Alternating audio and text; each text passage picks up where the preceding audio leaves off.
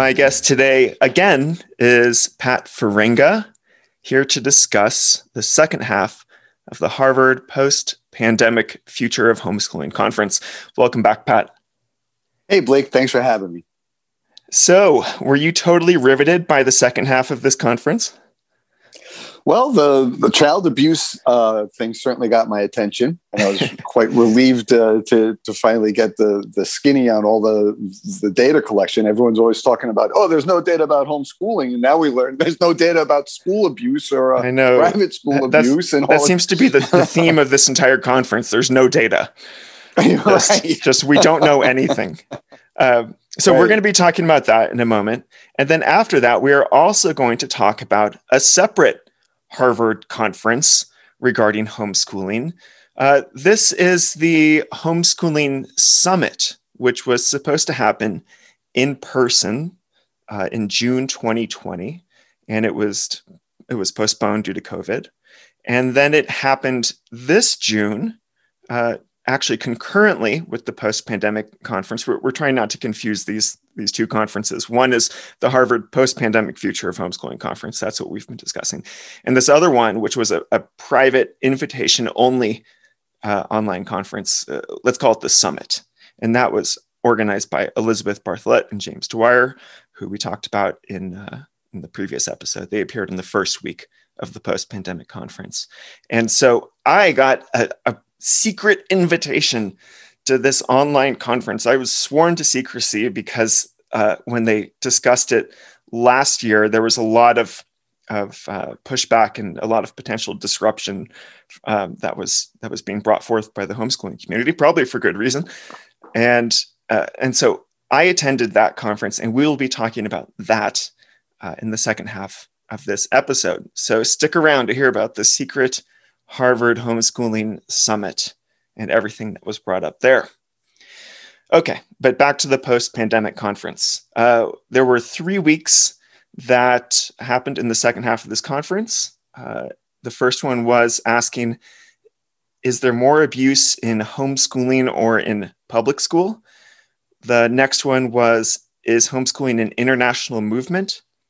And the last session was a panel of homeschooling parents, which we probably won't spend much time discussing. So let's go back to Is there more abuse in homeschooling or in public school? What stood out to you about this session, Pat?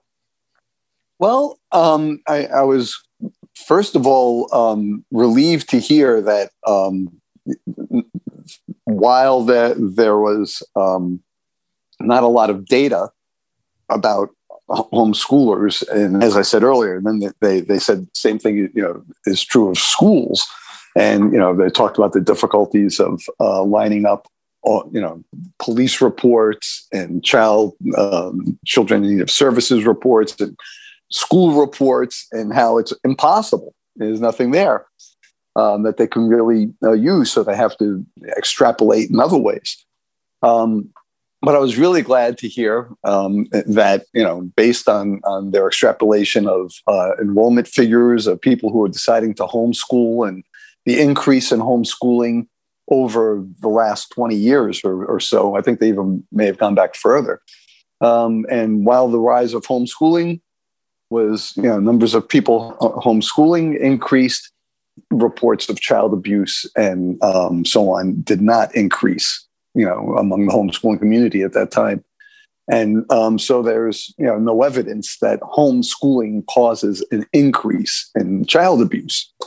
Um, one of the things that really stuck out at me, though, especially if you've read the book Educated uh, by Tara Westover, and and um, and that is that physical abuse takes place in families, um, you know, um, to, to keep children in line or whatnot, uh, domination sort of uh, tactics, but that sexual abuse is often, most often, done by non-family members. Mm. Mm-hmm. So, you know, sending them to schools and camps and stuff, you know, those those are, you know, you do want to make sure that those people are are vetted properly, you know. Mhm. Um, and so uh, that that I think, you know, I, I don't think it's going to assuage a lot of uh, critics, but you know, at the same time, I, I, for me, it like puts to rest like this idea of you know parental predators of their on their children, and you know that's why they want to homeschool. I mean, um, you know, there always there's always going to be some horrible case that comes out, you know, one way or the other. But you know, meaning you know, horrible for the schools or horrible for homeschoolers. But overall, statistically, what what they're saying is it's it's it's not an issue, nothing to worry about. So, I guess I am not totally convinced by the arguments put forth in this session. Uh, mm-hmm. I'm glad. I'm really glad that this was an entire session because this is one of the the most important kind of counter critiques. Uh, mm-hmm. Is saying, okay, homeschooling's not perfect, but what's the alternative? Uh, what goes on in, in public schools in terms of potential abuse? Uh, and so mm-hmm. that's an important discussion. I just felt like the evidence that was presented here was was super weak, and it essentially said nothing. First of all, uh, like you, I was mm-hmm. surprised that there's just not that much data. And the one study that was cited was from 2002, or the study was mm-hmm. 2003, but the data was 2002.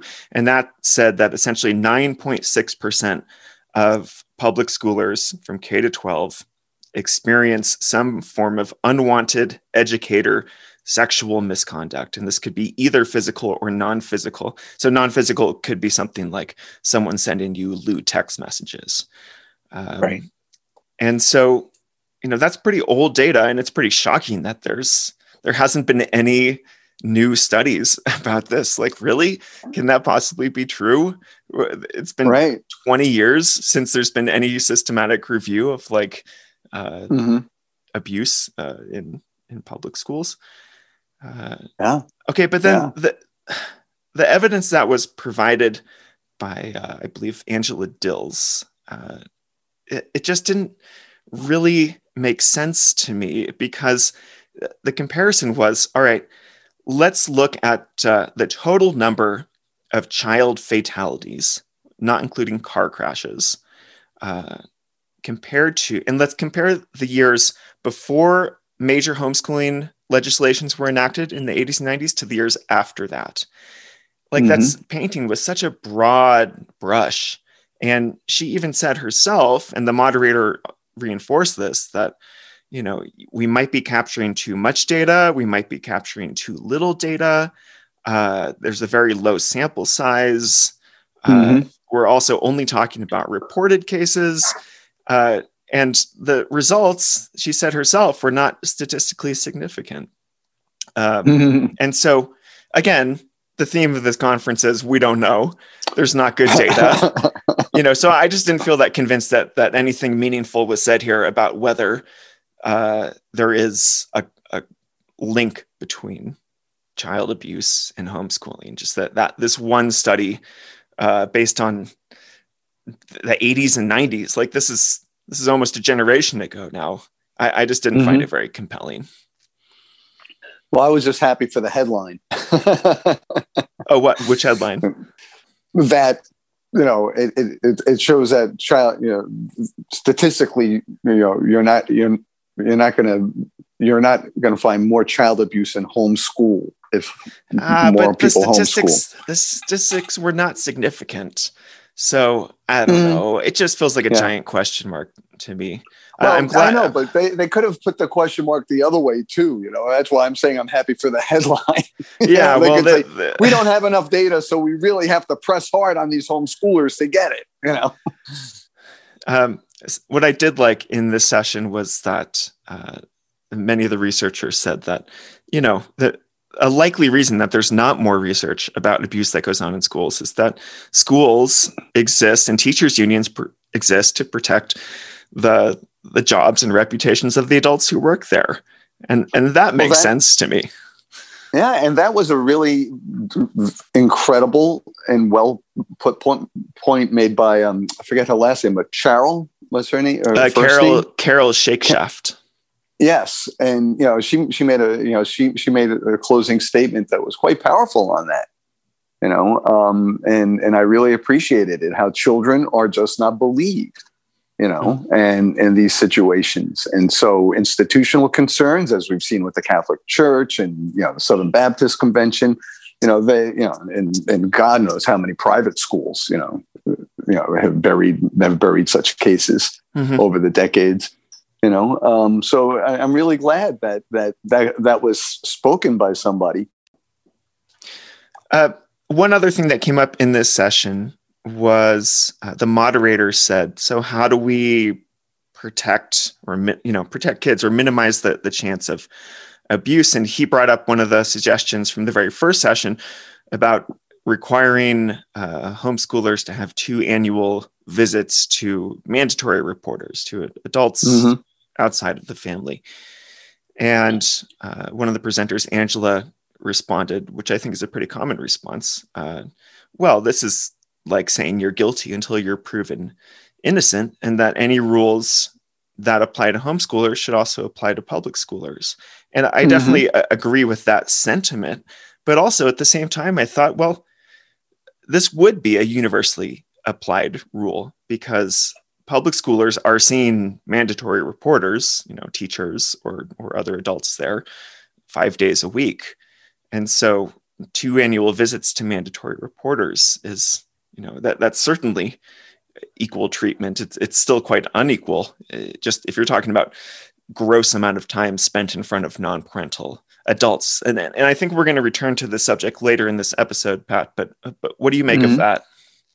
Well, what is a mandatory reporter? You know, um, I mean, what's their duty? I mean, in a school, you know, they got 30 kids or 20 in the classroom and so on you know, and then you're talking about a homeschooling family that has a mandatory reporter come and sit in their living room, visit the home, and you know, examine well, things. I mean, right, right there, there's a qualitative difference in in the um, you know in, in how this is conducted. Yeah, I, I think also you could go outside of the home and go see a pediatrician or I don't well, know. yeah, but that's that's something different, you know. And uh, you know, I know that. Um, and, and again, we're we're coming into the second conference here. Yeah, that's really right. Go into depth in this. So so maybe we should hold off on uh, on, on, okay. on going in detail. All right, we'll we'll table that. We'll come back. Yeah, um, definitely. All right. So let's move on to the next session, which was is homeschooling an international movement. And mm-hmm. I was really hoping that there was going to be someone who would present an overview of the state of homeschooling legalities all across the world. And unfortunately, that didn't happen. We heard from presenters in Israel, France, mm-hmm. and Quebec about mm-hmm. their specific situations, which were all interesting, mm-hmm. but uh, mm-hmm. uh, right, yeah, right, a, bit but, disappointing.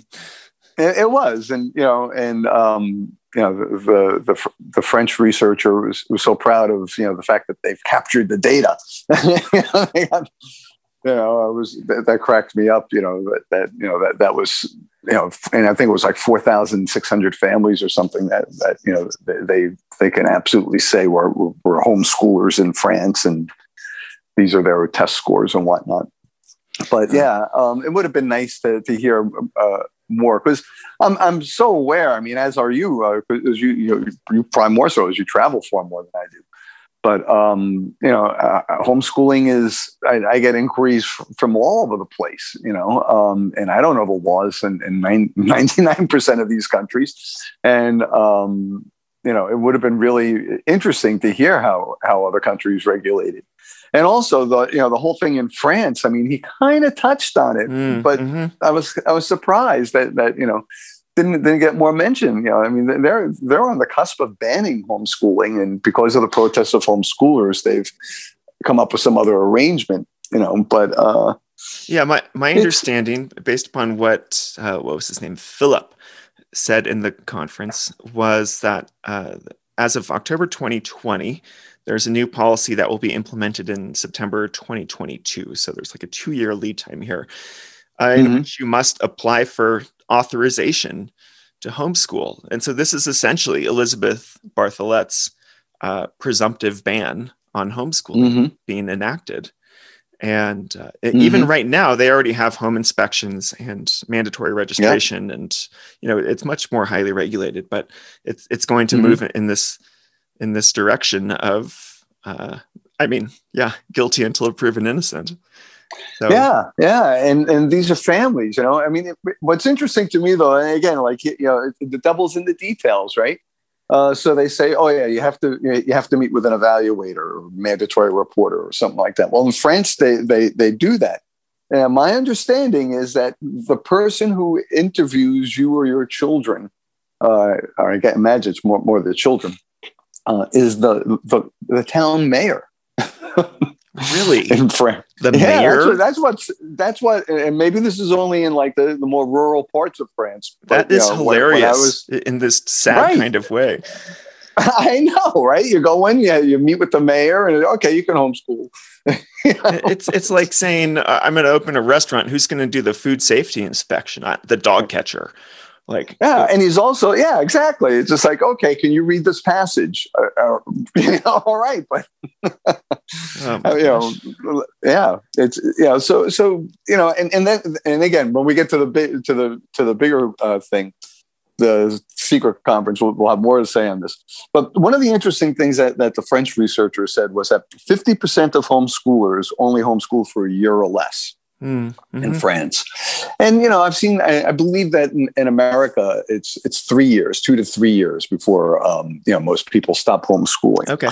But you know, we have, and, and, and you know, I mean, homeschooling has always been a short term solution for some people. But as you know, a lot of people start with short term in mind and wind up sticking with it. Mhm. You know, so I wonder, just you know, I mean, in France, it, it's so different uh, than America, their con- conception of democracy and stuff. So it's, um, you know, it, it, I'm, I'm, sure that that that the culture has a, a bit a big difference. But I'd really like to know, like, why 50% of homeschoolers, you know, stop after first year? Is it just that that France is so hostile that that there's so few options? You know, uh, lack of support groups or or what? You know, I mean, I, sure. that's an interesting. And then 75% after two years, he said. So yeah, be. I mean, that would be interesting to find out why why it's it doesn't have the legs that you know. Certainly, we've seen uh, families in Britain and America have. One other thing that stood out to me, the presenter from Quebec said that there's been a big influx of homeschoolers in recent years, especially among ultra Orthodox Jewish families. And Yes. uh, I don't know if there was further explanation there, uh, but Uh, no, there wasn't. yeah, Mhm. that just stood out. And uh, uh, this Mhm. makes me think, uh, you know, one of the big reasons that they're they're changing the homeschooling laws in France is because they're concerned about religious separatism among uh, Islamic Right, parallel societies. Yeah. Yeah, and so you know Mhm. we definitely have our own version of that here in the U.S., but it definitely seems like more of a kind of very pressing concern uh, in France, and and I Mhm. wonder if something like that is going to happen in, in Quebec.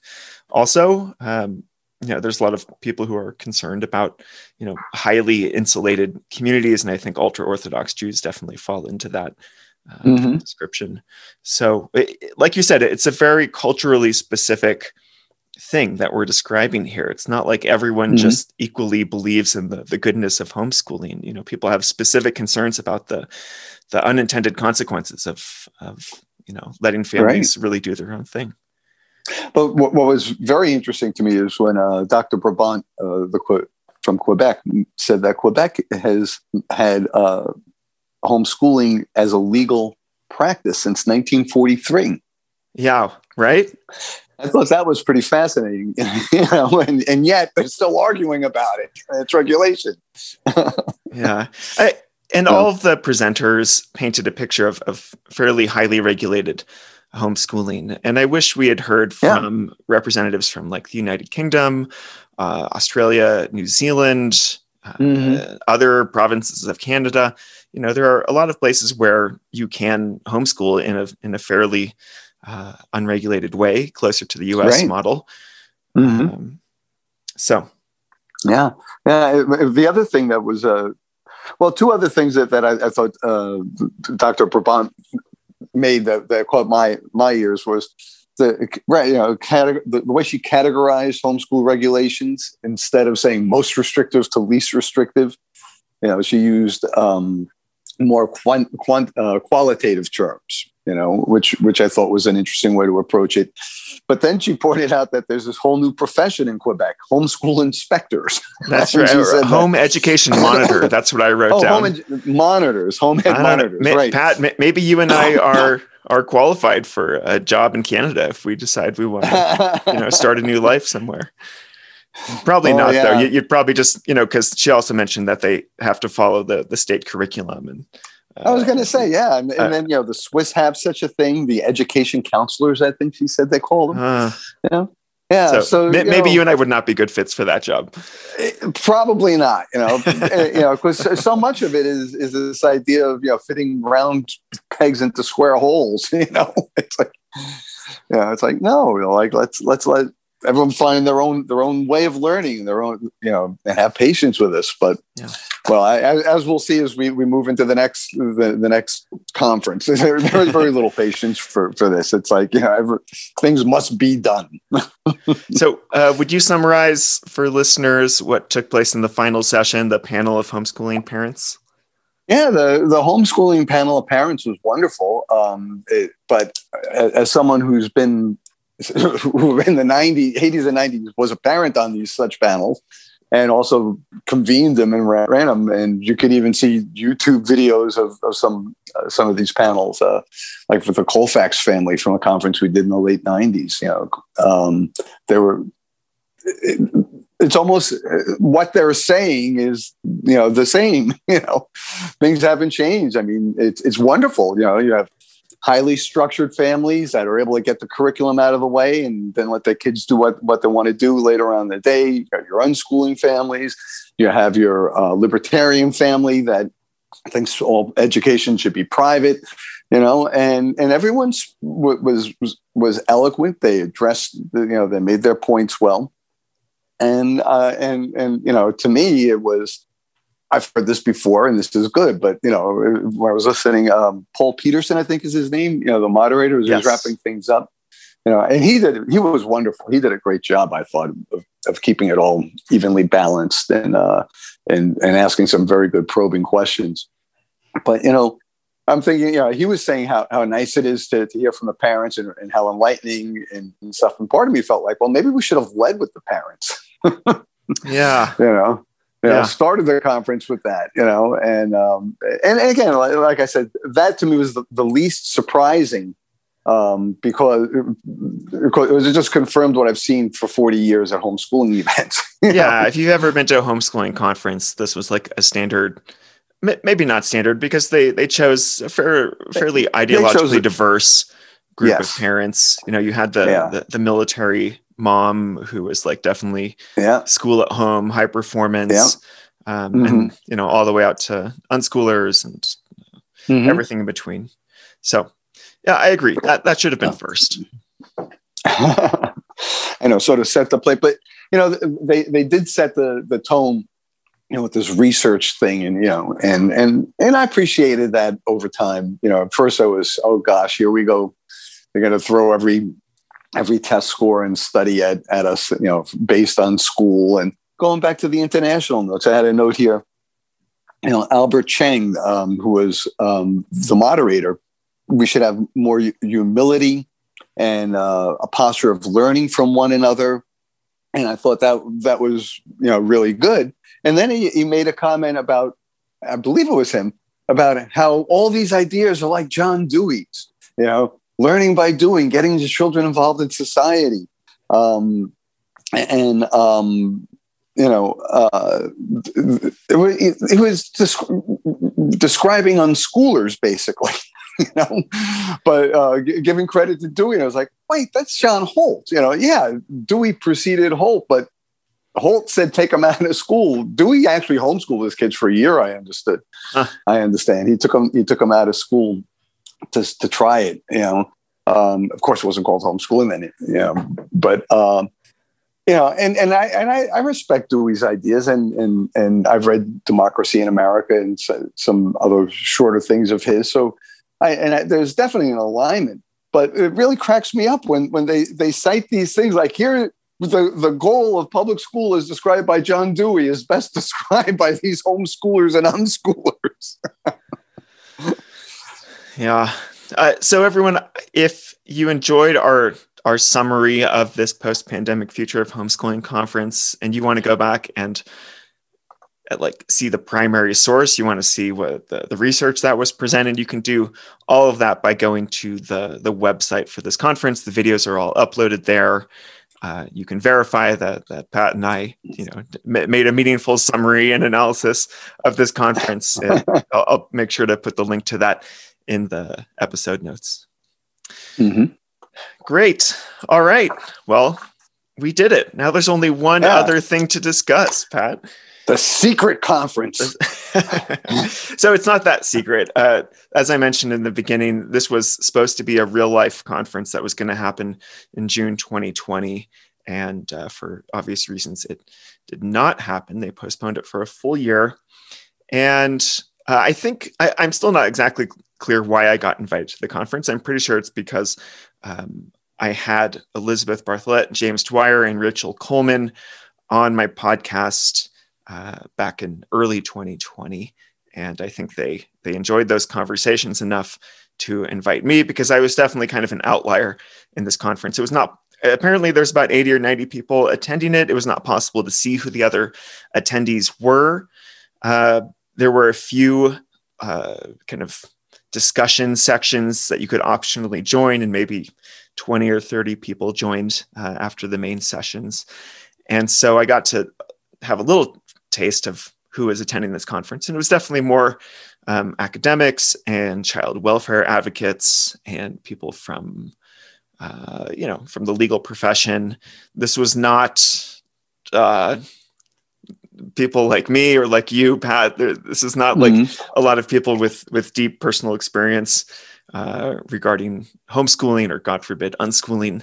Um, although there were uh, in attendance uh, a, a, number of people who are associated with the Coalition for Responsible Home Education, the CRHE, and mm-hmm. a number of grown homeschoolers who had pretty similar and kind of tragic tales of how they were n- neglected uh, in their families, and we'll talk about that. So that was the closest thing to you know mm, intimate experience with you know homeschooling and homeschoolers that existed here. So this is definitely a conference for um, academics, for litigators.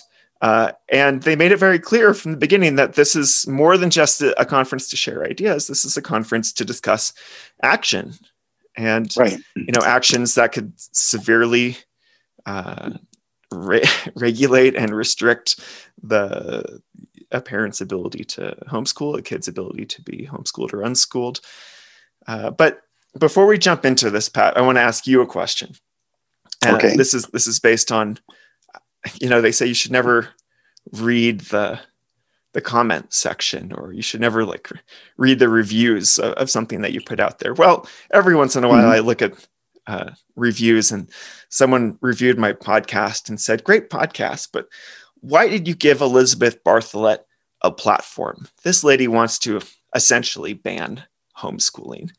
And you know you gave her a chance to to speak her her ideas uh, and i was a bit taken aback by that comment and mm-hmm. uh, I and I wonder how many other people think like, all right, Blake, what are you doing talking with these people who want to regulate and and you know highly restrict homeschooling? Why are you hanging around with them? Why are you why are you discussing them? Shouldn't you just be ignoring them? Uh, I don't know how many people think that, but what do you think, Pat? Well, I, I think we need to engage, especially if, if someone's attacking you. You should figure out like why, you know, um, and um, certainly, you know, at these early stages, you know, this is where the, where a dialogue would be, or or at least trying some sort of. Uh, if dialogue's impossible, just trying some sort of uh, arrive at some understanding of of why they feel this way and what what what you can do. I mean, to just ignore it and put your head in the sand is not a smart move, especially when it's coming from a place like Harvard that's got connections all over the place to the public school system and government. Mm. You know, um, so heads up, pay attention, and let's hear what they have to say. And you know, looking at your notes, I was not at this event. I'm I'm obviously too toxic for this topic for these folks, but uh, but um, at the same time, you know, Blake, you, you did a great job with your notes. I mean, you know, excellent. And so I've, I've got a good feeling of what the, you know, the three day event was like.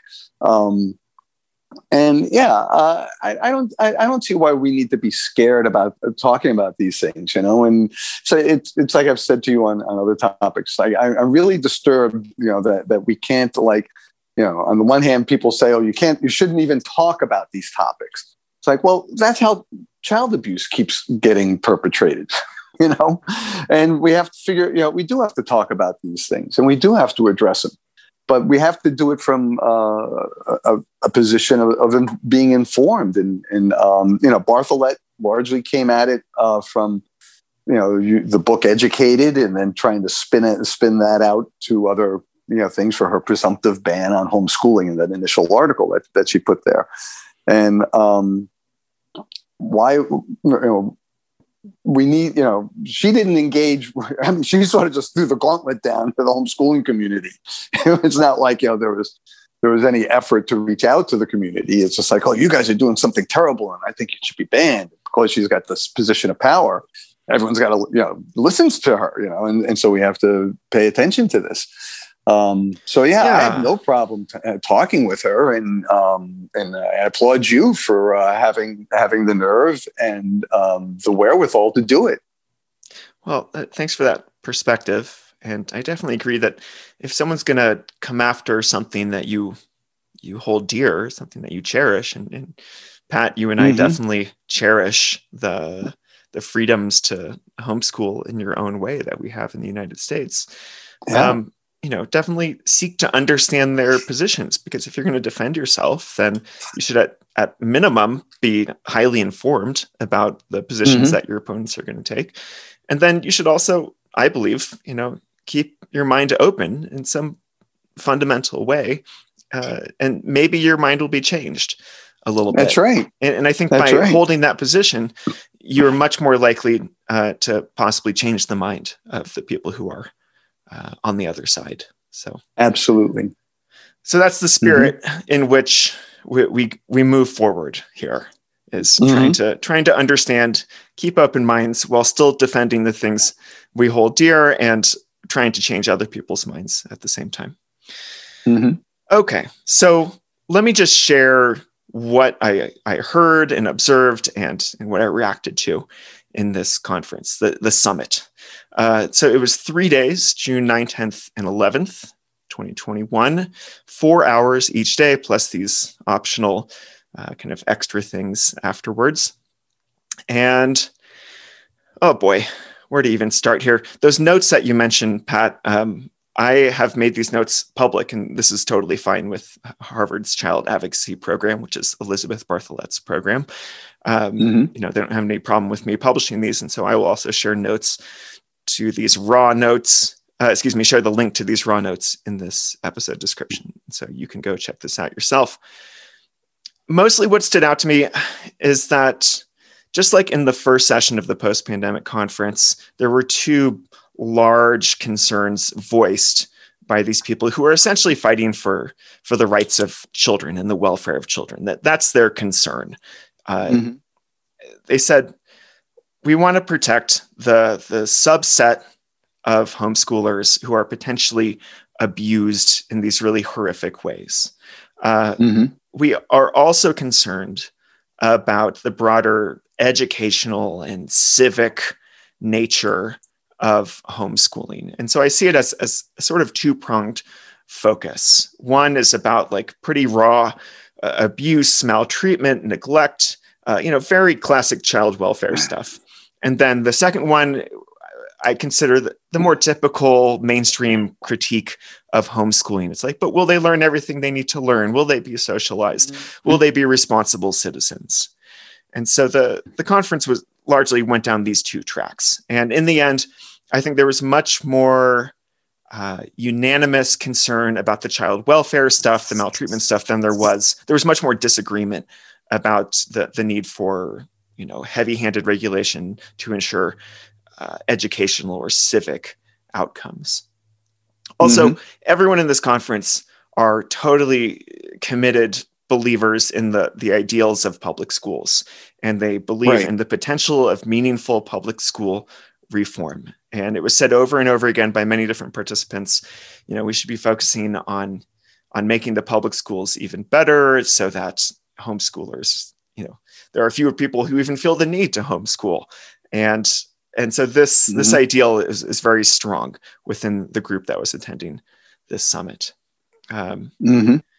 So let me just quickly talk about like the main concerns regarding child welfare, and then the educational civic stuff, and then I'll, I'll talk about the concrete suggestions um, that they put forth. So for child welfare, we're talking about like torture, physical abuse, sexual abuse, food deprivation, physical confinement, medical neglect. That was the very high level stuff. Um, this is the kind mm-hmm. of stuff that the CRHE Co- Coalition for Responsible Home Education reports on, and and they like aggregate. You know, every once in a while you'll see these stories of, of horrible things happening to families that were legally homeschooled, or, or you know, kids that were in legally homeschooling families. And they aggregate all this stuff, and it, even though they can't really show that that this stuff happens at a higher rate statistically among homeschoolers than it does mm-hmm. any other kid, you know, they're still, and I think, you know, rightfully concerned that that this stuff can happen at all, that that a kid can be like locked in their room and you know only fed rice i think that was one of the stories that mm-hmm. came out and yeah. uh, it's pretty horrific stuff they're also concerned about uh, labor trafficking. So sort of like with Tara Westover and educated kind of you know parents forcing mm-hmm. their kids to to do manual labor for the family, uh, gender based discrimination, mm-hmm. religious indoctrination, and just all, all, flavors of parental domination. Uh, something that mm-hmm. stood out to me as a specific example in the summit was that some parents may may hold important documents hostage to prevent a kid from from leaving, like especially a teenager from leaving, like holding the birth certificate hostage, or not filling out a FAFSA form so the kid can get uh, you know student loans to mm-hmm. go to mm-hmm. college. Um, mm-hmm. And we heard from two grown homeschoolers who both came from like big families that were very religious. Uh, you know, they were both females. They were encouraged to marry early, to not go to college. There was clear flavor of like parental dominance and child submission. And uh, parents that seem to have been radicalized by various books and or by religious oriented homeschooling groups. Uh, and something that really stood out to me that one of them said was the possible benefits to a few children who are homeschooled is not worth the loss to all the other homeschooling alumni and so that was that was a, a very clear statement that that this person thinks that because there are some kids who are you know really sheltered and abused and they're you know all these doors are closed off to them you know watching out for the welfare of this small group of kids is more important than the benefits that come to all these other homeschoolers who are doing just fine um, mm-hmm. That seems to be the, the crux of the, the moral argument here regarding mm-hmm. child welfare. Um, mm-hmm. And then for academic and social development, this is stuff that I think we've heard and, and you and I have already talked about uh, in the, the last episode, Pat. But the idea is parents should have, uh, you know, minimum credentials. Uh, they should be able to to, to prove that they can be effective, competent teachers. There was a very big, a clear focus on the concept of teaching over learning here.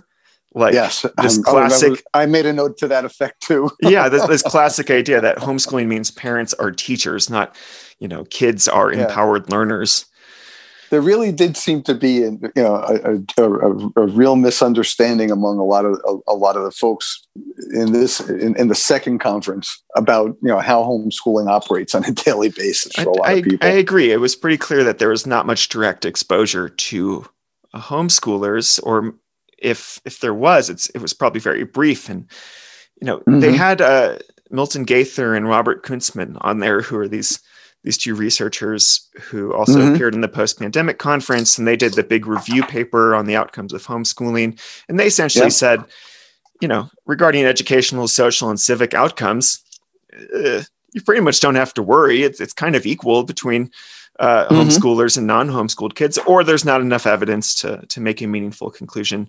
Um, right. So, mm-hmm. that was a bit of a uh, something that didn't really add up. It's like they said, well, we don't really have to worry about this stuff. And then mm-hmm. uh, Jim Dwyer and Elizabeth Bartholet went on and said, well, and here are all the the very significant changes we need to make to ensure that they're right. not educationally deprived or unsocialized. Right. Uh, right. So, yeah.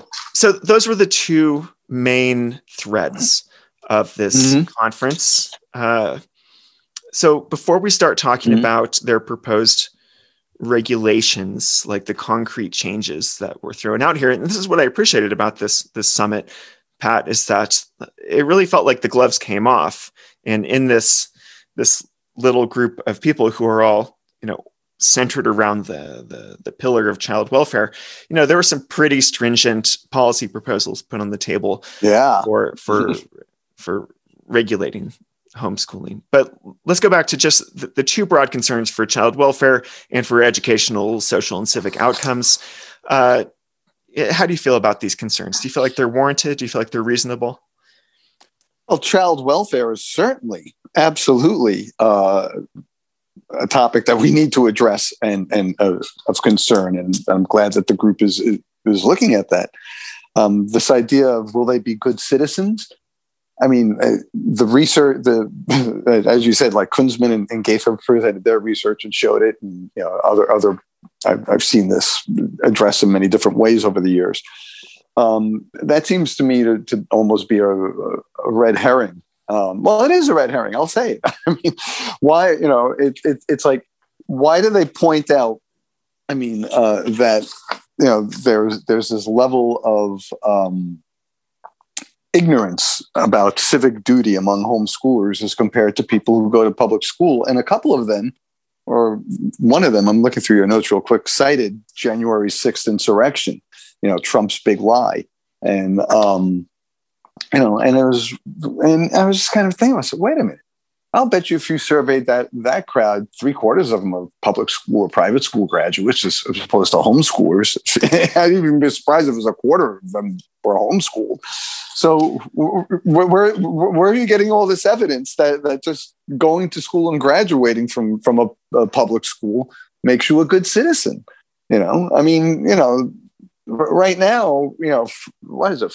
Four out of uh, there's a huge number of, of people who uh, believe that you know, Q and QAnon, you know, I mean, and they're and they're all you know public school graduates. They're not all just a bunch of homeschoolers from rural areas or something like that. This is, you know, yeah. Well, it, it we don't know. We, we, presume that, uh, but yeah, but I share but it that seems presumption. very selective to me the way they threw it out there. And the other the other thing is that, and this comes up in patches throughout, and then towards the end, um, when the guy from Columbia Teachers College and um, the um, NEA guy come in, you know, the talk about um, you know, schools need school reform, school reform. But wait a minute, you know, if you study, you know, the history of homeschooling, you'll realize that there's this person, John Holt, who was a very active school reformer in the 60s and 70s. And he actually gave up on school reform, saying, take your kids out because they're, they're not serious. They're just, yeah. you know, increase and and you know, and John's not the only one. He's the one that that came up with a different solution. But people like Herb Kohl and um, Jonathan Kozol, I mean, they kept cursing the schools while they kept trying to reform them, and they haven't gotten any better. In fact, they've gotten more schoolish. They've gotten more. Te- you know, there's longer hours, more tests, more more penalties. You know, um, you know, for not learning what, what you're supposed to learn yeah. in school. So and, how, how can they say that we should stop homeschooling today in order to make public schools better tomorrow? and as you know, my gateway into this world was John Taylor Gatto, who tried mm-hmm. really hard to do cool things in public schools, had some right. successes, but a lot of failures, and won all the awards, and then decided to hell with this. I'm gonna yeah. to quit and I'm gonna go start promoting all of these small scale alternatives. He was a big fan of Sudbury schools, big fan of homeschooling and yep. unschooling.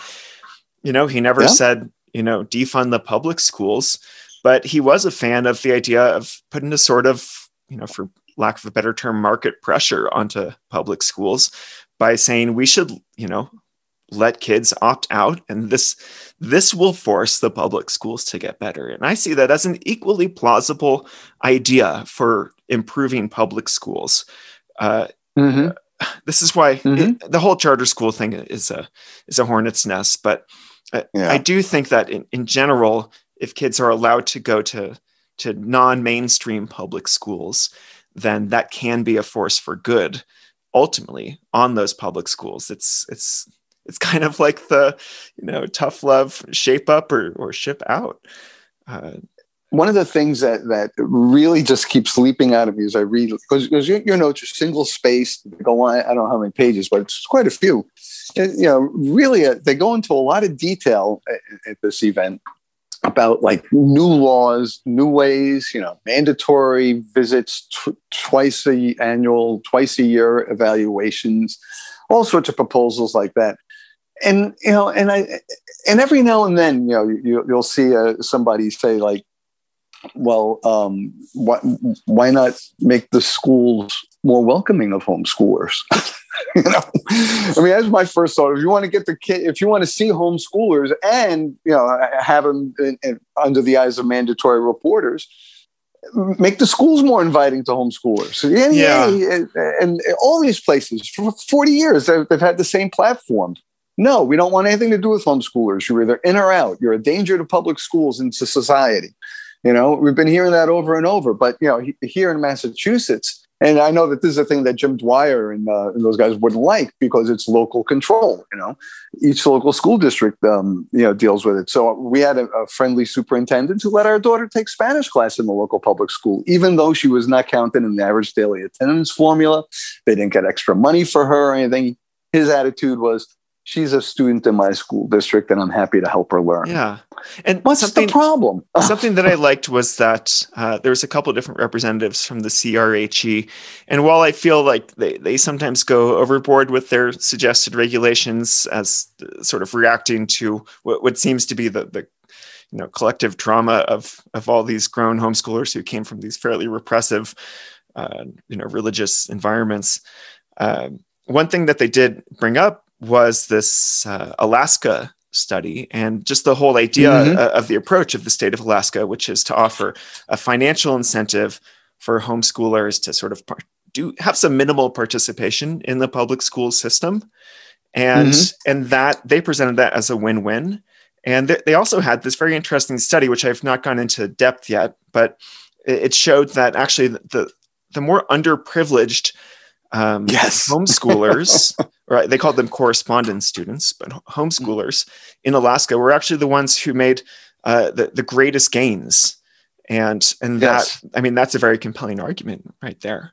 And so yeah. uh, Alaska seems like an interesting model to pay attention to in terms of, yeah, making, you know, public school resources more attractive. So you can still homeschool on your own, or you can homeschool with a little extra money and you'll be seen by a mandatory reporter on some regular mm-hmm. basis mm-hmm. but and mm-hmm. you're still largely allowed to do your own thing i agree that, that that's a much right. more appealing direction to go if we have to talk about significant reforms than the the more heavy-handed stuff that was presented in the summit yeah. and then the the other thing that that kind of went went by the wayside here um, I think Jim Dwyer mentioned it, or someone, but it only got, got mentioned once. Is, is this idea of, um, you know, if checking criminal records and and seeing if someone has, you know, has a record of child abuse. And Bartholet mentions it in, in uh, too. Now I think out loud and looking at your notes here, but you know, the argument against that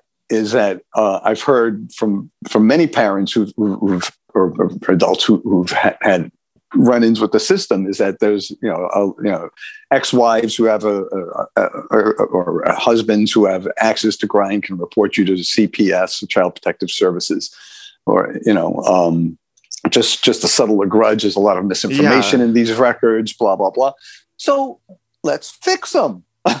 let's let's make the system work. It's there, you know. I mean, the, the, the child protective system the, the, the reporting system so that you know you know you can you know look back and say oh this person has no history of child abuse is never you know uh, had, had had any um, criminal activity and so on you know of course you know and and then and then even then it should, should be judged on a case by case basis like if it was for shoplifting a, a pack of gum Come on. Yeah. You know, yeah. Why, why, would that prevent you from teaching your so, child at home?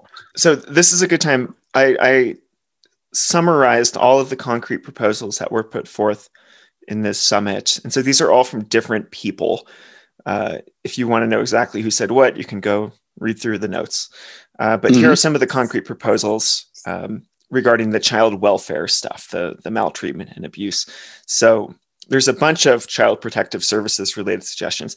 I know very little about child protective services. And so, uh, just as a caveat, let's mm-hmm. see, one suggestion was um, that if there are families with previous child protective service cases that then suddenly disenroll their kid from school, that should lead to some sort of mandatory CPS contact because apparently that's the big main indicator of, of something horrible is about to happen, which is a lot of previous contact with child protective services, and then a family decides to, to pull their kid out of school. That, that seems mm-hmm. to be mm-hmm. an established pattern. Um, mm-hmm. Others said, you know, you can't homeschool if you have a pending child protective services report. That seems like a type of situation where like the the ex with a grudge could really use this to to wield it over you, uh, as mm-hmm. you just mm-hmm. mentioned, Pat. Mm-hmm. Um, periodic check-ins like every 30 60 90 days after a, a cps case closes uh, if there's a substantiated finding of abuse or neglect the family shouldn't be allowed to homeschool at all i think that's bartholet's suggestion yep um, if a child mm-hmm. or a sibling has uh, a founded report of abuse or neglect in the past 18 months, the family can still homeschool, but they have to be monitored by a child welfare agency for between six to 24 months. So, this is a lot of talk of, yeah, child protective services getting really involved in, uh, mm-hmm. in the lives of families. Um, there's mm-hmm. other suggestions for registration. I, I found these uh, interesting in the sense that I didn't realize that we don't have anything like this in the United States. But essentially, the, the suggestion was there should be some sort of registration of kids, like beyond a birth certificate, either at birth or maybe starting at age five. And essentially, a kid gets a tracking number. And, and so every kid has sort of like a student ID number that follows them. And this is a way in which kids could never fall between the cracks. And you know that a kid is either in public school or private school or is supposed to be homeschooled. And so they can be checked in with. Um, it, what do you think, Pat? Like, on one hand, this is very big brotherish. Uh, on the other hand, what we heard from the post pandemic conference was like, well, the most basic thing we need to do is just have all homeschoolers register so we actually know that they exist. Well, you know, the devil's in the details. the general idea is good. You know, I think every child should be recognized, but I, I'm not crazy at all about the idea for the big brotherish ideas that you put, put forth about, you know, the idea of a, uh, giving them a special number when they're five and it's going to follow them. Um, I mean, they, are supposed to have social security numbers already. I was going to say that was my first, my next thought is like, why can't we just use, why we why do we have to keep adding layers and layers of bureaucracy on top of this this issue? You know, it's like let's figure out like the tools we have now, make them sharper and work properly, and um and why not use someone's social security number? Have they been so so badly compromised? I don't know.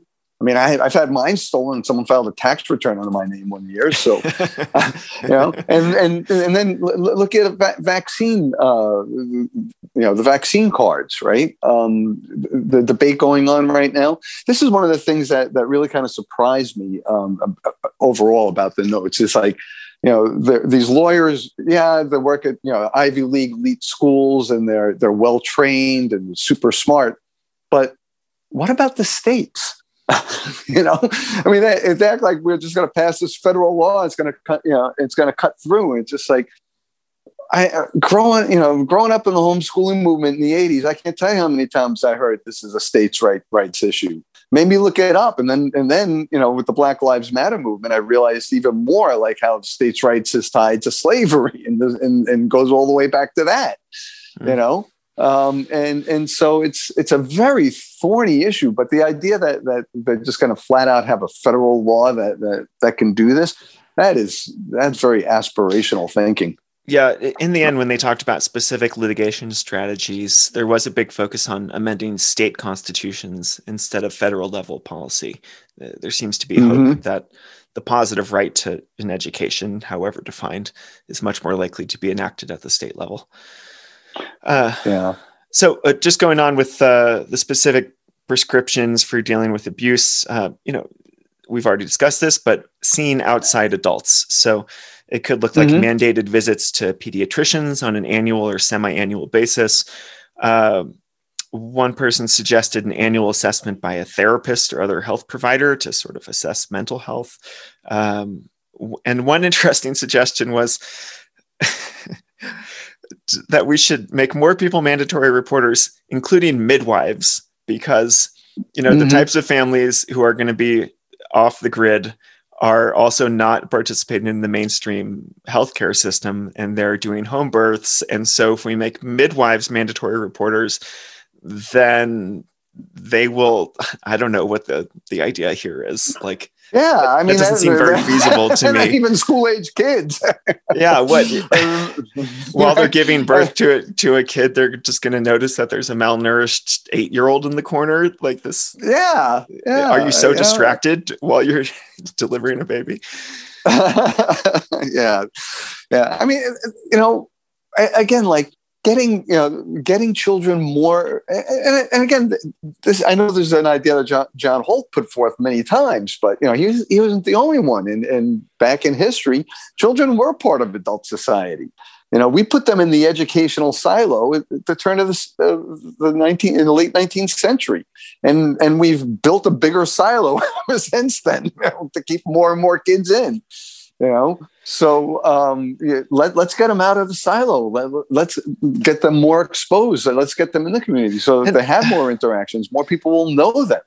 And, and to the credit of, of many people in this conference they said the stuff that we're proposing is stuff that most like good homeschooling families already do you know? I their, their see kids that, see yes. see pediatricians their kids see outside adults and participate and right. socialize with other kids.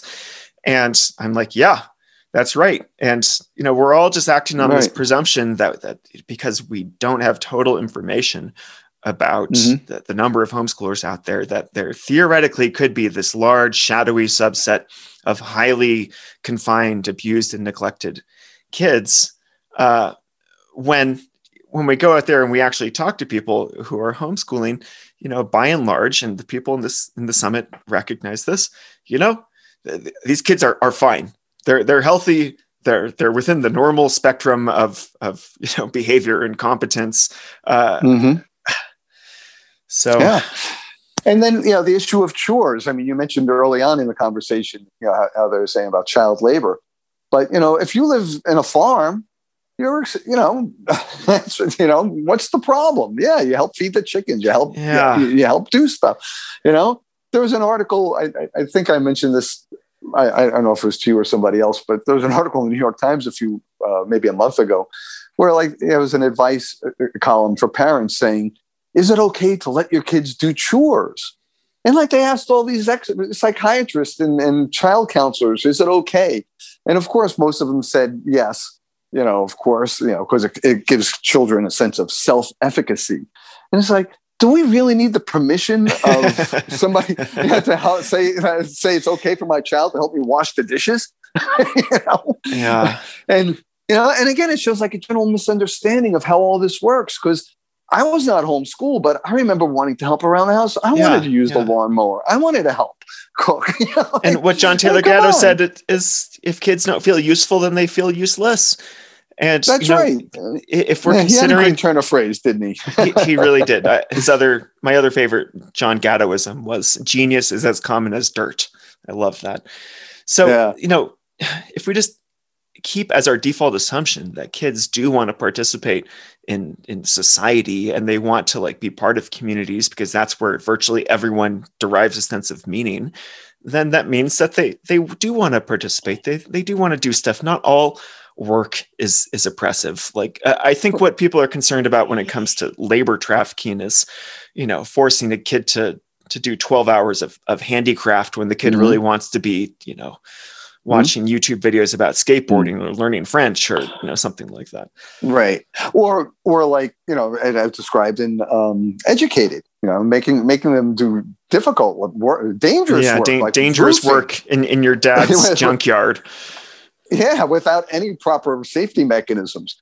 Yeah, I mean that that's but that would be true regardless of whether homeschooling or not. You know, yeah. if you had adult employees in that situation, you know, and, and that's another was, thing that that was conceded in this summit, especially by by Bartholet, was that parents still have a ton of time with their kids, regardless of whether they're homeschooled or they go to school. They still have a lot of time to influence their kids and to do all, you know, these extracurricular activities. And so, mm-hmm.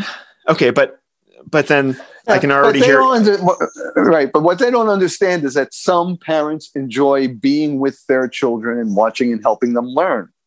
It's as simple as that. It's not. I, yeah. I, I don't think that's lost on them. They're just concerned about this this nefarious subset of parents mm-hmm. who are radicalized, who really want to dominate their kids.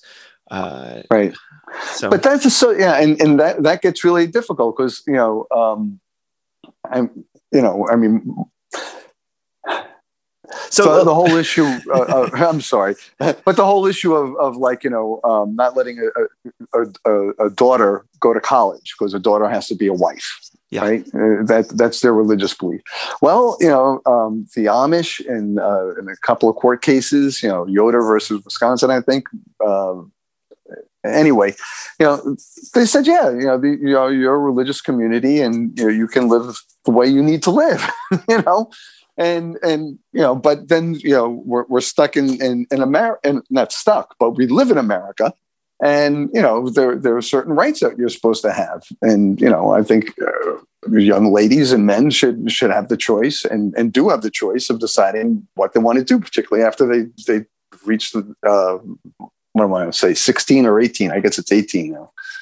You know, so you know, what do you do? You know, are, are we just going to flip over all those laws? You know, about that, that do grant special permission to religious communities? Yeah, I mean, yeah, I, the issue of religion you know, is so tied up in all of this, and, and oh, a lot of the, the barriers to to legal change, as reported by the lawyers that were in this summit, uh, are directly connected to you know protection from religious persecution and from being singled out because of your, your religious influence lifestyle and that's a very american mm-hmm. thing yeah so yeah um, one thing yeah. that bartholet said uh, which i appreciated was that her her aim is to just make sure that every kid has a minimum exposure to other viewpoints and gains basic skills to to function in the mm-hmm. world. Like w- when it's phrased like right. that, I'm like, yeah, I agree with you. Right. Uh, it's just that then her concrete proposals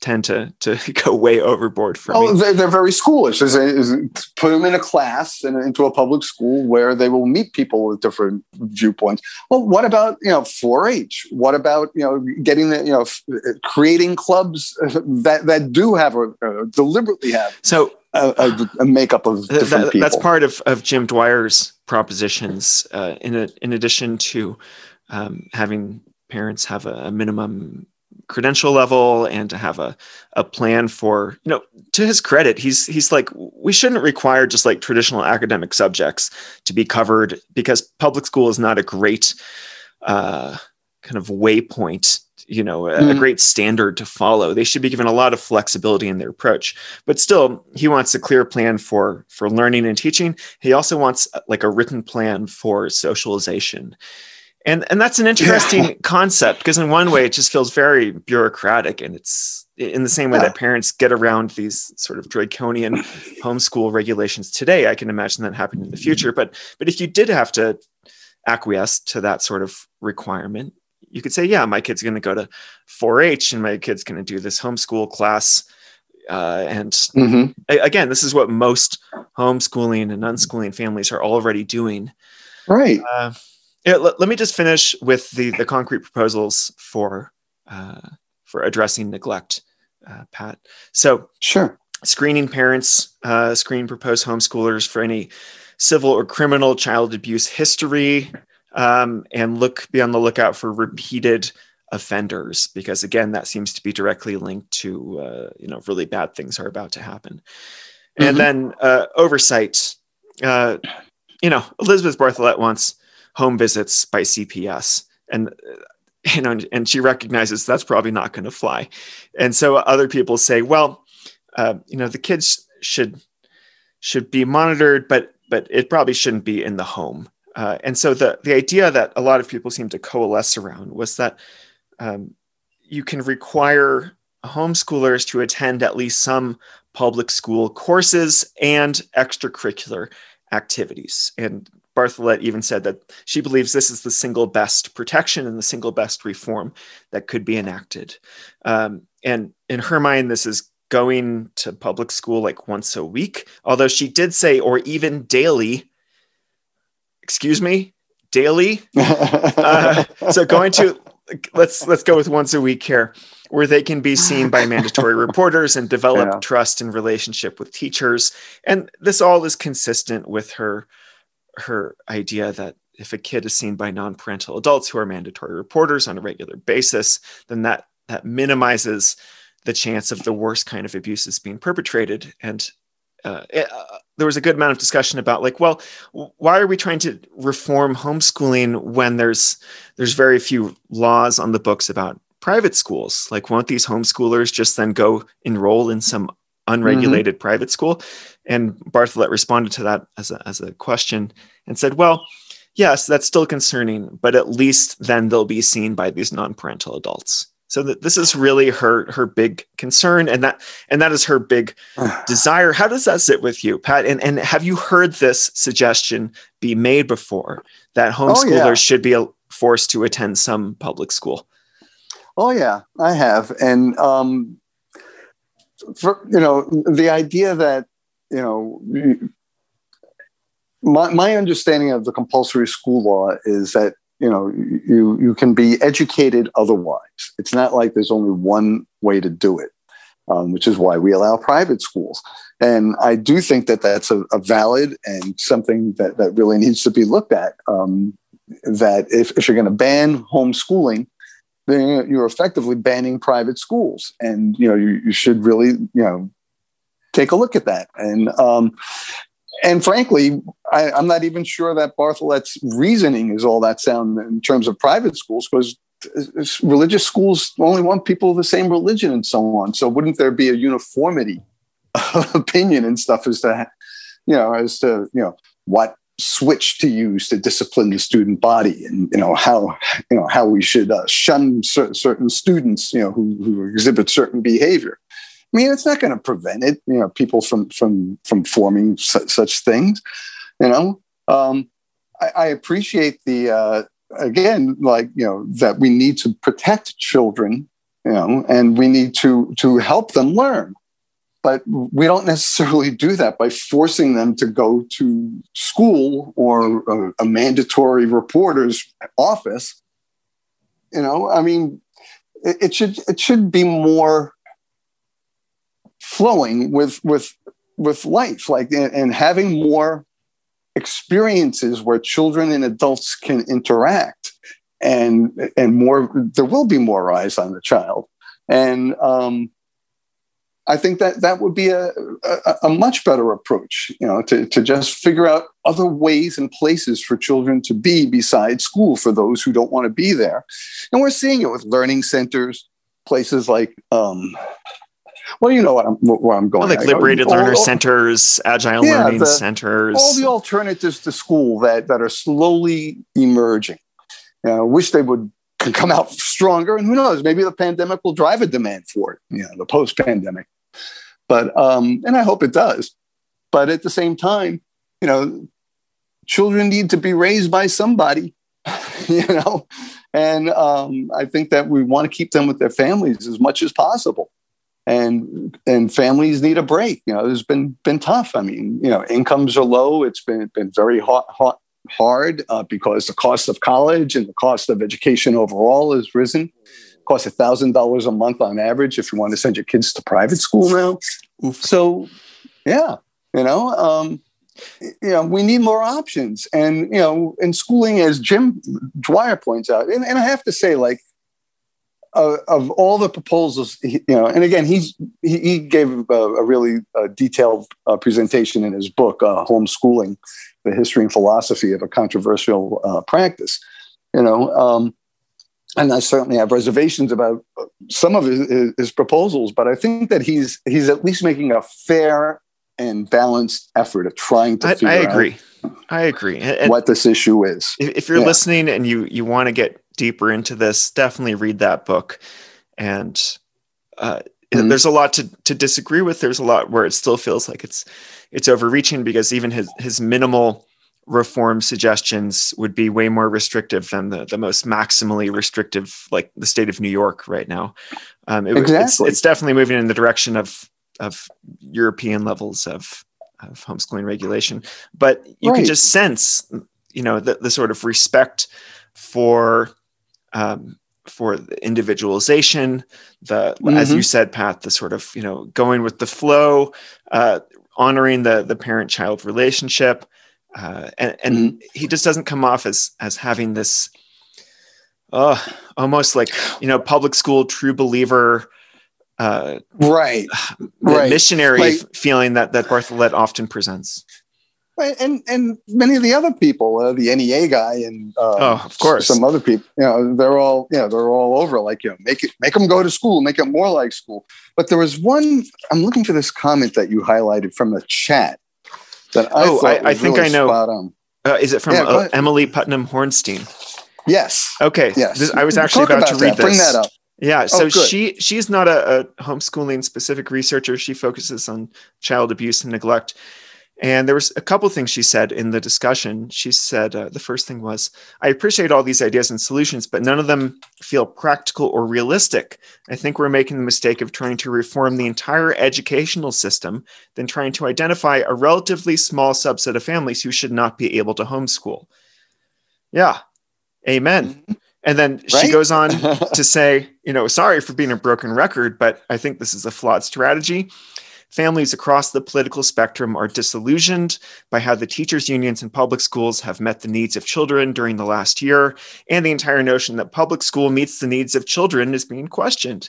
It's not about gang ridden schools. This is about your average parent who cares about education. I, am sort of rapidly summarizing her comment here. Uh, mm-hmm. So I'm just not understanding what the strategy is. We should not be attacking homeschooling. We should be advocating for reasonable restrictions as to who can homeschool.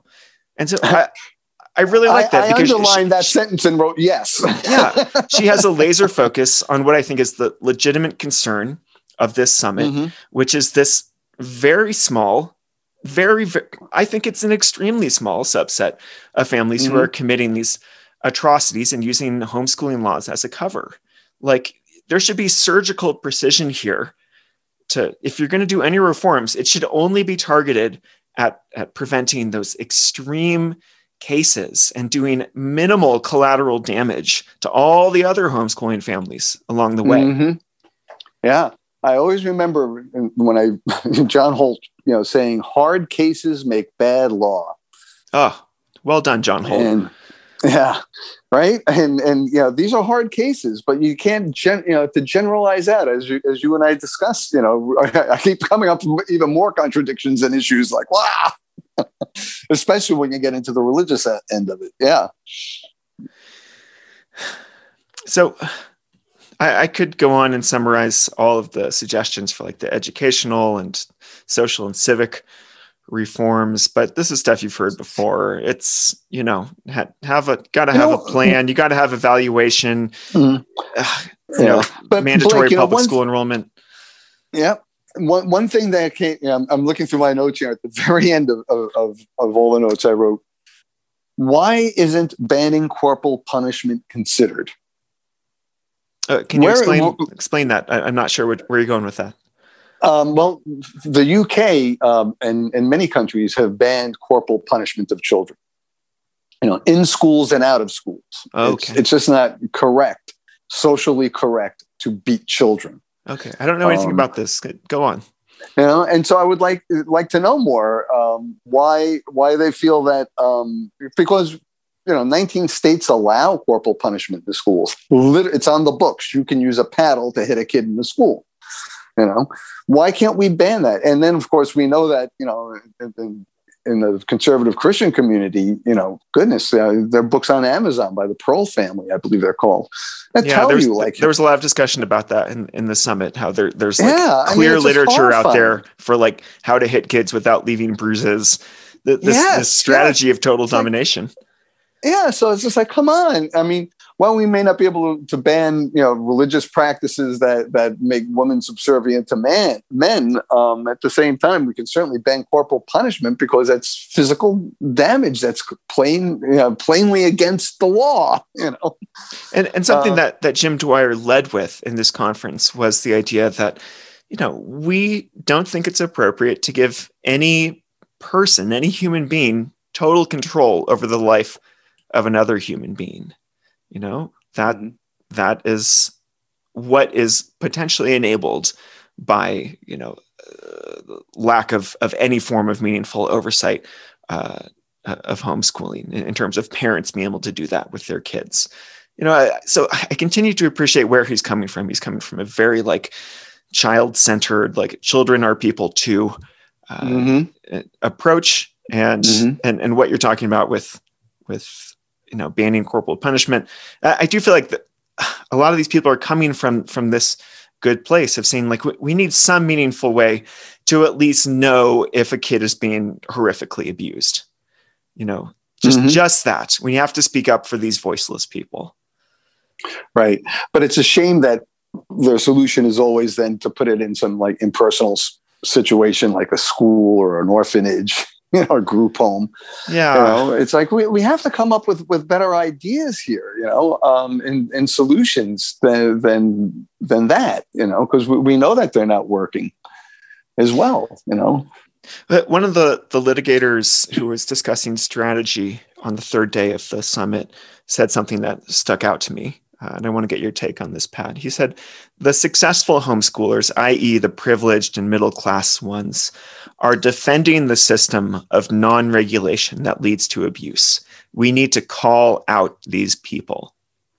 I, am pretty sure he's talking about uh, the, the types of homeschoolers that, that you and I know a lot of, and, and we have formed our impressions of homeschooling uh, based upon. Uh, do you feel like you are are uh, complicit part of defending this system of non-regulation that leads to abuse? Is, is there blood on your hands, Pat? Is there blood on my hands? Well, uh, I've certainly protested certain regulations. I live in a state that has some regulation, you know, that has regulations, you know, so, you know, and, and I'm comfortable with them, uh, you know, so I, you know, the, but the idea that just having a regulation is going to make something better and that regulation is just to put the kid in school. That's that's where i think a, a lot of people are you know particularly middle class uh, privileged as you put it uh, successful homeschoolers uh, would wonder like you know um, i don't know. I mean successful I'm, I'm looking at your note here. Defending the system of non-regulation that leads to abuse we need to call out these people um, what is he? You know, he wants to dox people who def- who say that homeschooling should not be regulated. Um, you know, at some point, when you know, when does regulation of homeschooling start and regulation of parenting begin? You know, um, it's a then it becomes that line, um, mm. and it, it really becomes you know, th- this is where it gets so broad. Like again, like just getting back to a very specific thing. How do we prevent, you know, uh, how did that woman put it? Um, oh man, essentially the, the, the, most the most egregious oh, yeah. cases. Reasonable, yeah. Yeah. How do we advocate hard for reasonable restrictions as to who can homeschool? Reasonable restrictions of who can homeschool. That makes that makes a lot more sense to me than these you know these really broad you know let, us go after let, let let's call out all these middle class people who support non-regulation. Um you know.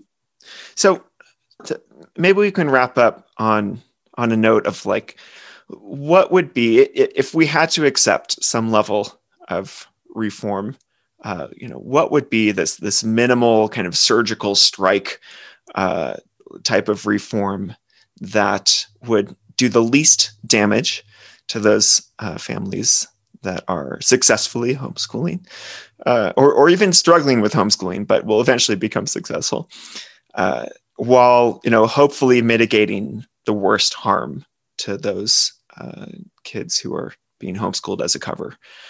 Um, like I'll go first, Pat, and then okay. you can tell me what what you're thinking.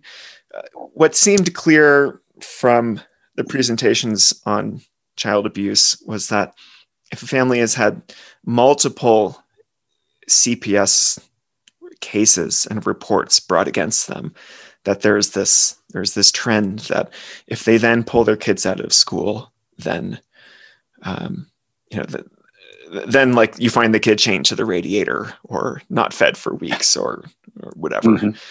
uh, beaten. So that seems like a pretty reasonable threshold. Like if, if you have been reported multiple times already, and then you are trying to go underground so that you can no longer be reported, you know, mm-hmm. I, I, could see a case for for heightened um, state involvement with those families, mm-hmm. and I don't think that would threaten the vast majority of families who are totally responsible and have nothing to do with child protective services. Mm-hmm. Um, so that's something that makes sense to me. Yeah. Um, I think the background mm-hmm. checks, uh, I, I, don't know why these are so vociferously uh, fought against. Uh, it, it, doesn't make sense to me. This seems like a fairly common sense proposal. Uh, and but like well, you said, it, it shouldn't be tied to minor infractions. It, it should be like, all right, if you already have a, a, a history, a criminal history of of being right. some sort of abuser, then then yeah, I, I, don't yeah. know. Should you maybe you yeah. should never be allowed to homeschool? Maybe there should be some some time period you have to wait. I don't know. That seems reasonable to me also, and that's not going to affect the vast majority of people and make it so that it's mm-hmm. it, it, you can't use it as this bludgeon bludgeoning tool that like yeah one ex spouse can use to to prevent you know their ex from homeschooling yeah i know like you know um, i'm going to teach uh, magic in a summer at a ymca summer camp uh, this summer and you know i've got to have a CORI uh, done on me um, which i've done before background because check. Yeah. background check i've taught after school programs of yeah. magic again. I do that when I hire uh, trip leaders for unschool adventures trips. Yeah, exactly. we do a, a national background check, of course. Yeah, yeah, and uh, but at the same time, I've heard people, um, particularly uh, people who've been incarcerated, saying that the CORI system is really bad because it prevents them from getting work after they've served their sentences. And yeah. you know, there's a lot of bad data in there. So yeah, but again, like I said right, right at the top, let's clean it up. Let's take our existing tools and make them work instead yeah. of just keep them in place and add another layer of bureaucracy. Yeah, like the social security numbers. I, I agree. So, yeah. so, and the, the last thing that I feel like I can get behind is if you're gonna have to require homeschoolers to see some sort of outside adult who is a mandated reporter, then you know what's what's the type of person that they're probably already going to be seeing anyways, like a pediatrician a, a doctor, mm-hmm. if you mandated that, you know, once a year, a homeschool, you know, a pediatrician has to see a homeschooler to just report that there's no like bruises mm-hmm. on their body. Uh, you know, mm-hmm. that seems very non-invasive uh, to me. Um, this whole idea of like assessment by a therapist geez that sounds very clockwork orange I, yeah I, I, don't think and, so. and the other thing just to throw this out though is like a lot and i, and I believe someone raised this actually in the in, in, uh, in your notes um, not everyone can afford an annual visit. I mean, I know this is so tied to like other issues of like who pays for healthcare. Uh, yeah, yeah, yeah. I agree. And again, like you know, you know, everyone wants to separate the issue out, just make it about education, you know, and it's just like, but it's, you're talking about children and families and society here. That's what John realized. He started off as, you know, reforming his classroom and he says, no, all we have to do is reform the world, reform society to make this work. Yeah, easy. yeah, so, right. Exactly. So, so th- those are the, the concrete ideas that I feel like I would have a hard time, um, you know, speaking out mm-hmm. against. And, yeah. and so, uh, mm-hmm. there, there was a lot of discussion uh, about the HSLDA in this summit mm-hmm. also and how they you know will not oh yeah move an inch when it comes to any perceived regulation or, or increased oversight of homeschooling and, and I feel like that's mm-hmm. a mistake I feel like there are there are some very basic like protections that can be enacted mm-hmm. that will not negatively harm uh, the, the vast majority of people out there and and so there is mm-hmm. some sort of middle ground that that can be found right uh, yeah, okay so I, an, an, enough for me what do, what do you think pat what are the, the concrete well, changes that you would back well um, again at, at going after corporal punishment you know making a, a, a law saying you know it should be banned um, allowing children to homeschool children to take public school classes. You know, mm. not mandating it, but you know, lure them in. you know, put put some attractive classes in there. Put a good teacher in there. Whatever. You know, uh, but you know, that that would be another way. Um, I'm I'm all for uh, public health. Um, you know, and and so if you know, ha- having the government you know, having our taxes paid to uh, have make sure that you know families can use the doctors of their choice. You know, depending on what you know, if they're into alternative medicine or or uh, regular doctors, but they're all mandatory reporters. I hope, and and that would take care of that uh, to to a degree. But I don't think any of this is is really going to solve the whole problem um, until we start to to give children the respect and dignity that we they lack. You know, um, you know, John John wrote about this a lot about you know you just listen to the interactions of parents and teachers. You know, the way that they yell and scream at kids. you know, and uh, you know, force them and bribe them and threaten them. I mean, you know, change changing those behaviors. You know, and you know through modeling I, I personally, I would love to see like you know public service announcements that say children not born to be hit. you know, it's you know you cause more damage to a child by hitting them than you know you know that discipline can be done in you know can be learned in other ways you hmm. know. But we don't want to do those sorts of things you know? I don't know. America's very funny that way. You know we, we, we prize personal and um, individuality and um, self-reliance and i'm all for that and but at the same time we live in a community. We're not individuals alone. We're individuals in a crowd and then you know we should interact with the people in that crowd and get to know them better. Um, and trying to figure out how to do that you know i mean school alleges to do it but it's clearly not working and hasn't this is the thing that annoys me the most is, is you know I, I'm I'm 64 and I've I've got I've been through at least three major school reforms led by the federal government and God knows how many here in the state of Massachusetts. And you know all they've done is up the graduation rates a bit. Still doesn't mean that people are working well, getting good jobs, health care, and all that stuff. You know, I mean, there's a disconnect that I think that, that we really have to start to put back together in, in, in society, mm.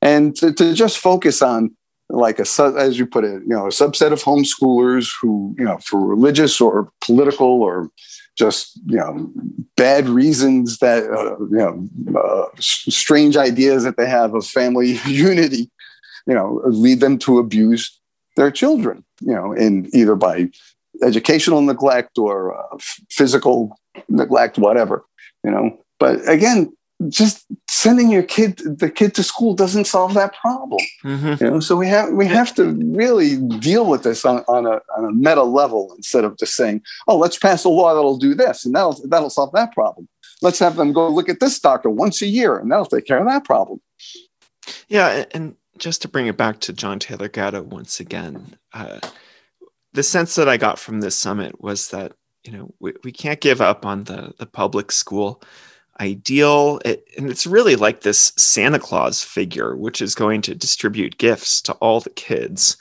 and you know if we mm-hmm. can only just figure out the right right way to tweak it and, and make it perfect um, mm-hmm. you know John Gatto wrote listen we've tried for a long time you know th- there are some very foundational uh, problems with with the notion of public school and uh, the analogy that he drew that I, I always come back to. He says, "What's the difference between public schools and public parks and or public libraries?" So we don't have a bunch of uproar over parks and libraries. We all happily fund these things. The difference mm-hmm. is you don't compel anyone to go to a park or a library. It's as basic yeah. as that. It's about this basic form of of, of choice, of non-coercion, making resources mm-hmm. available but not mandatory. And and yeah. he really spoke out for this kind of unique American individualistic approach of letting lots of little experiments flourish and mm-hmm. and I think that that has to be preserved. And and the people in the mm-hmm. summit, by and large, you know, want to move the the education system towards a more European, more social welfare model and and i can see mm-hmm. where they're mm-hmm. coming from and, and earlier pat you said you know this is about treating children with dignity and respect and i feel like they share that exact same goal this is about making sure all these kids have dignity and, and respect. They are just putting more faith in this this imperfect institution uh, mm-hmm. than, than they're putting in largely decentralized, decentralized all the way down to the level of the individual family. Um, you know, a, a, multitude of solutions, and anytime there's a multitude mm-hmm. of solutions, yeah, there's going to be a, a few wackos at the end of the distribution, but then you look mm. at the, the opposite end of the distribution and there are these wonderful glorious success stories that go so far beyond what conventional school could have ever offered and mm-hmm. so it's like what kind of world do we want to live in do we want to live in a world where where these these sort of glorious outliers are possible or where everything maybe in a sort of finland model is is constrained into this one narrow band of of like all right everything's pretty good or okay uh, most of the time, and you know n- nothing's really allowed to to be. We hope nothing's allowed to go really bad, but at the same time, there are so many guardrails that you can't do anything very different, very outside the box. You know, for me, I, mm-hmm. you know, I, I go for the more American approach, you know, but I'm biased, of course, and I haven't had direct oh, yeah. exposure to the worst of the worst. I'm just hearing about this now. So, mm-hmm. boy, what are we going to do?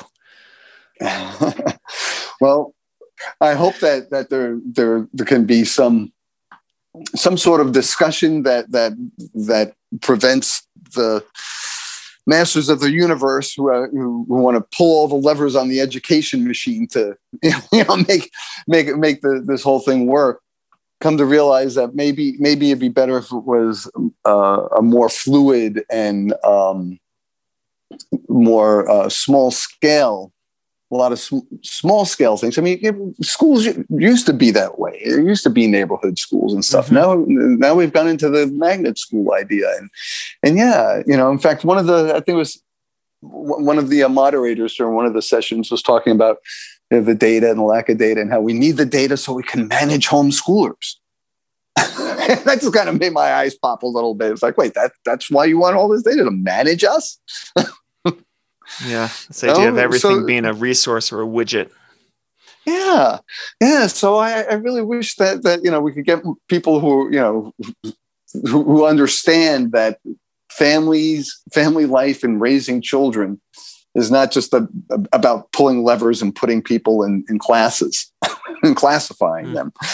you know, um, so it's it's going to be hard, but at the same time, you know, children should not be beaten and they should not be denied educational opportunities. Um, and you know, this is serious. I mean, granted, it's a subset of homeschooling, but it should be, uh, you know, I, I, we need to talk about it and figure it out. You know, um, I mean, it's not going to be easy, as as you know these these high powered individuals make clear. You know, I mean, they keep talking about like you know how after they propose an idea, they say, yeah, but that's going to be a hard pull, you know. So uh, it, will be it'll be interesting going forward to see to see what happens. But I think it's all going to break down at the state level, you know, not not at the federal level on this, and that that every state is going to, you know, the the uh, people, um, you know, like the Harvard advocates, you know, want to ban homeschooling, or now, um, you know, they've taken a more nuanced position, thank God. But um, you know, that I, I, hope that they could realize that that small is beautiful, and that maybe uh, you know they shouldn't like use the uh, bulldozer to try and solve this mm. problem, mm-hmm. but a scalpel instead. All right, that's a beautiful place to end it. Pat, thank you so much for diving into both of these conferences with me, and I love this discussion. So it's been a real treat. Always a pleasure talking with you, Blake. Always. Onwards. Onwards. Excelsior.